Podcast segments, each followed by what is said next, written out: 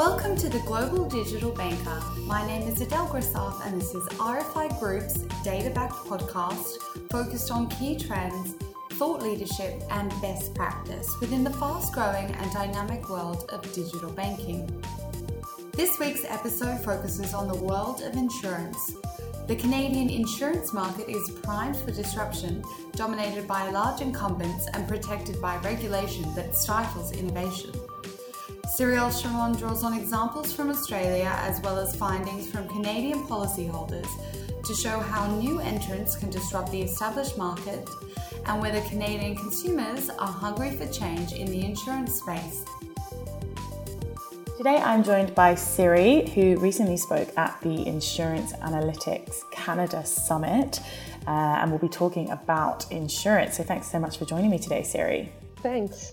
So, you were talking about the Canadian life insurance market and how it is primed for disruption today, and also looking specifically at learnings from the Australia market and what Canada can take away uh, in terms of comparing to this market. So, why, why Australia in particular? Well, a couple of reasons. The main ones is that I mean, I'm sure you know Australia and Canada are very similar countries in a lot of sense. So they mm. have the same population distribution, the same, you know, structure in the, the banking system. The insurance system is also pretty similar. It's dominated by several large incumbents with little differentiations between insurers in the eye of consumers. We also, you know, run two studies, one in Australia and one in Canada, where we look at policyholder twice a year to understand, you know, their behavior. So that would be something that was very easy to compare. A couple of things mm. to note in Australia that are different in Canada in the life insurance world.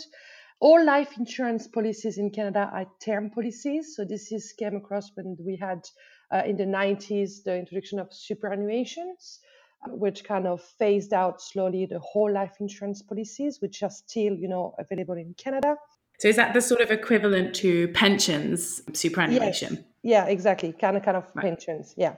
And and also, you know, the challenger brands in Australia have significantly disrupted. So PNCs, which is what we call this is GI in Australia, but PNCs in Canada.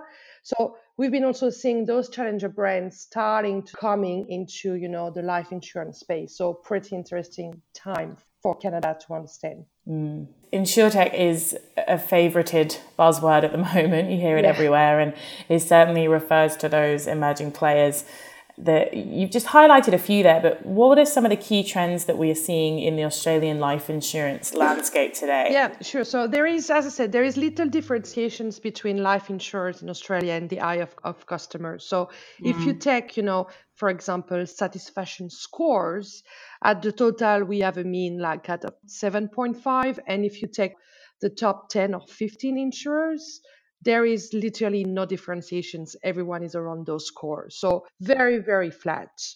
Uh, the point number two that I would say is around digital. So we asked them how they, you know, they research about their insurer and how they apply for a main insurance policy. And in Australia, online is coming as number one. And we've been seeing that being literally increasing over the past three years. So Number two, online is pretty it's pretty important. So we've been looking at the driver of choice, and, and when we take into consideration, you know, the five P's, which are product, promotion, price, process, and place, what we've been seeing is like for the last 12 months, price took five points as taking, you know, the main driver of choice. So it's always been an industry highly driven by price, but is becoming more and more driven by price. And when we look at the different type of insurance providers, so you have the incumbent, the bank kind of insurers, the challenger, we combine also the supermarket in there, the other insurer. We can see that the challenger slash the supermarket insurer are really, really, really driving this, you know, this price element. They are the one that are really, you know, say, okay, this is the reason why I'm choosing the insurer. Okay, so you would be thinking, great, they have that, mm. they're driven by price obviously other players will have other strengths in the market.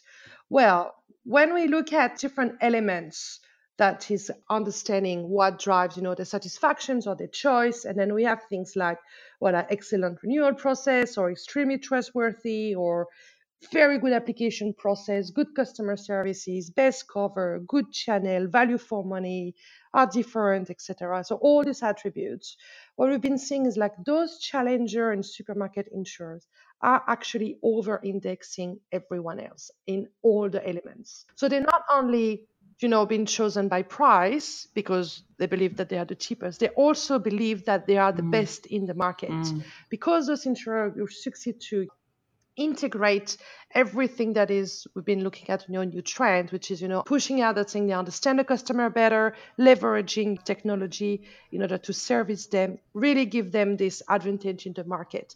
Now is it true or not? The way they assess risk and they price it that's another debate but in the eyes of consumers you know they are really they are the best the other key things that we've been seeing is like when we look at net promoter score you know like the nps and, and looking at advocacy they are the one that are scoring the highest so to give you an example kind of really it's kind of minus six like an nps and, and then i agree insurance is not something you know people really promoting mm. but challenger brands they are like plus 20 and the incumbent insurer, which usually scores the highest when it comes to quality, trust, and you know, better solution, better product, score nine.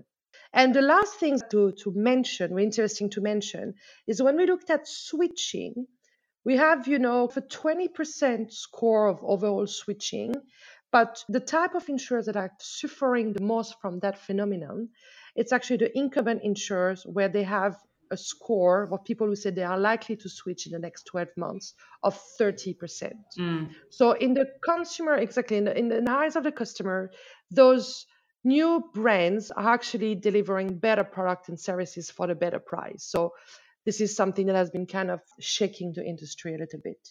Yeah, absolutely. I mean, these newer players come in and they play cheaper, they play better, and they play faster. And the insurance space, because it hasn't evolved and innovated so much. We're seeing those we're seeing those impacts even bigger and i find it it's it's a really fascinating space to watch. Yeah exactly sorry. And especially because we're talking about life insurance here you know it's a little bit slower but it's also this is happen in like general insurance or PNC, you know, your home and auto. It's even more involved there. So now we can see that because it worked in that space, it slowly came into the life insurance mm, industry. Absolutely. And are we seeing the same thing in Canada then? Uh, we're not at the same level, but we start seeing the same, you know, uh, metrics that the same things that we talked about in the same trends. So in Canada, the space look remarkably the same as Australia. So when we look at satisfaction, it's even flatter. It's around it's the kind of the average. It's around 7.8 out of 10, so pretty high, and everybody it's around the same score. The thing that is a little bit different, it's when we looked at channels for researching for applying. Uh, we're not there as having digital being number one. So the brokers and you know the, the branch or the office is the top two followed by telephone in terms of researching and applying. The country is a little bit different in terms of implementing insurance. So yeah so we've been seeing that in brokers and, and branch and telephones been the top three but we can see websites starting to come up. But when we look at appetite if you had the choice you know with everything tomorrow what will you be you know how will you like to apply then you have that online is getting to increase and especially among millennials and, and that kind of third, until until 44 years old.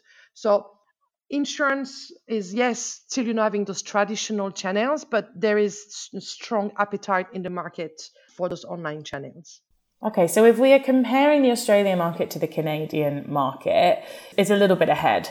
So, what are those key takeouts for the Canadian market when we're comparing to Australia? Is it just a matter of time, or are there some specific lessons that the Canadian market can learn?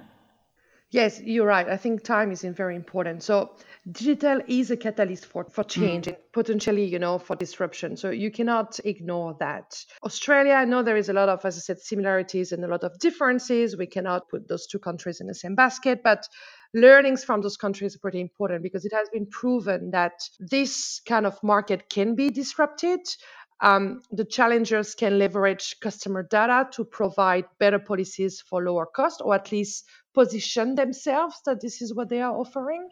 They can understand the market where we are, which is not really disrupted today, and enter it. The appetite for digital is here in Canada. So, as I said, you really cannot ignore that at all. Well, it's definitely a space to watch. And I love how you said earlier, you know, that life insurance is in fact one of the slowest forms of insurance to innovate. And yet, even here, we are seeing these trends shift to this area. So, big impacts on the wider market as well. And certainly an interesting future for the insurance space in Canada. Yeah, no, definitely. Thanks so much for joining me today, Siri. Well, thank you for having me again. We hope you enjoyed the episode this week. To view the show notes from this episode, head to globaldigitalbanker.com. To get in touch with us, check out our Instagram, Global Digital Banker, Twitter at GDB Podcast, or on Facebook under Global Digital Banker Podcast.